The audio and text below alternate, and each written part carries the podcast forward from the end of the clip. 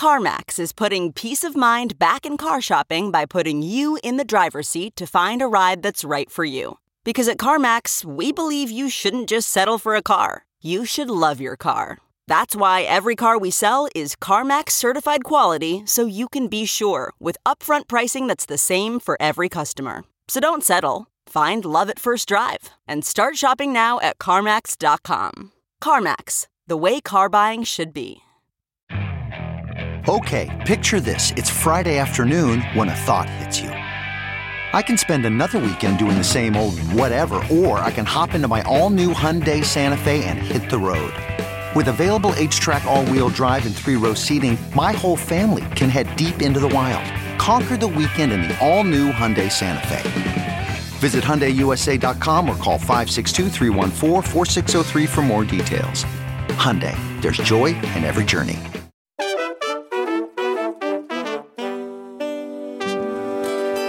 It's Tuesday, June 13th, 2023, and this is Markets Daily from Coindesk. I'm Adam B. Levine here again with a featured story. On today's show, we're digging deeper into the long arm of apparent regulatory overreach. And just a reminder Coindesk is a news source and does not provide investment advice.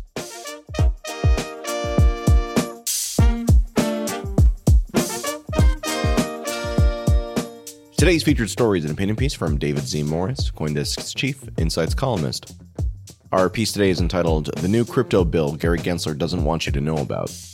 When Gary Gensler's Securities and Exchange Commission, or SEC, last week filed securities charges against America's biggest cryptocurrency exchange, they were premised on a single core idea that U.S. law already includes the necessary tools to regulate cryptocurrency assets and marketplaces.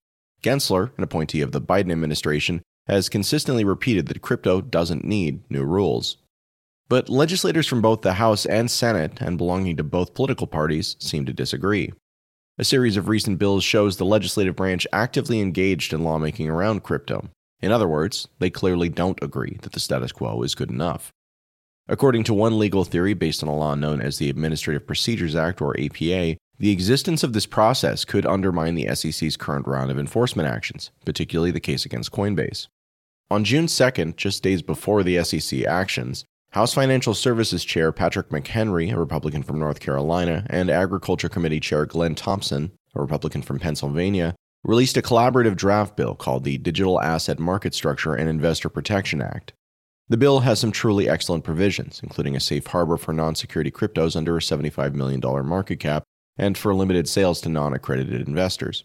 It also aims to clarify registration procedures for crypto exchanges and even includes a plan for progressive decentralization that would allow assets to transition from security to commodity status over time.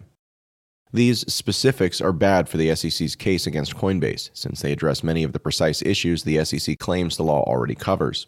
But the bill's very existence may be an even bigger problem for Gensler than its details, both legally and in the court of public opinion. The bill demonstrates an ongoing process of crypto market legislation, creating at least the appearance that Gensler is trying an end run around Congress. Though the House bill is largely a Republican effort, Senator Cynthia Lummis, a Republican from Wyoming, told the Block that she and Senator Kirsten Gillibrand, a Democrat from New York, are holding the reintroduction of their own crypto regulation to see how things go in the House. So it's not a huge stretch to say that Gary Gensler's SEC is attempting to sneak past a bipartisan process unfolding across the House and Senate. As an aside, the fact that neither version is likely to pass under a Biden administration doesn't change any of the significance here.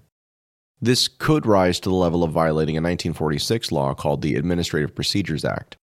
The APA was crafted over more than a decade in an attempt to reconcile the growing administrative state with democratic principles. President Franklin Roosevelt warned at the time that the growth of bureaucratic U.S. agencies, quote, threatens to develop a fourth branch of government for which there is no sanction in the Constitution, end quote. Broadly, the goal of the APA is to ensure that agencies like the SEC remain subordinate to the democratic lawmaking process. There is other evidence that the SEC is behaving not just unfairly but undemocratically. Last Wednesday, Robinhood officials testified that they had spent 16 months working with the SEC to register the company's crypto sales service as a special purpose digital asset broker dealer. According to their counsel, a former SEC commissioner himself, they were, quote, pretty summarily told in March that we would not see any fruits of that effort, end quote. That gets to the deep question about Gensler's representations over the past two years. While he has, on multiple occasions, repeated some version of, these companies just need to come in and register, it now appears that may simply have been a lie.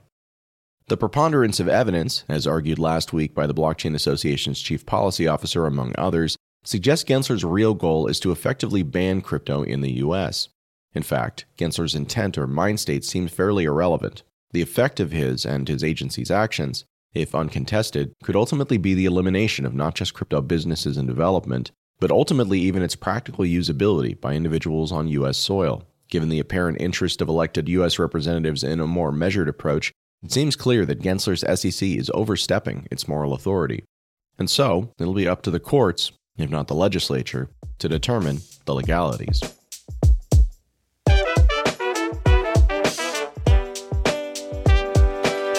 And that's our show for today. Thank you very much for listening. Today's episode was edited by Ryan. And for those of you still with us, we'd love to hear what you think. You can send us an email at podcast at Coindesk.com. And just a reminder Coindesk is a news source and does not provide investment advice.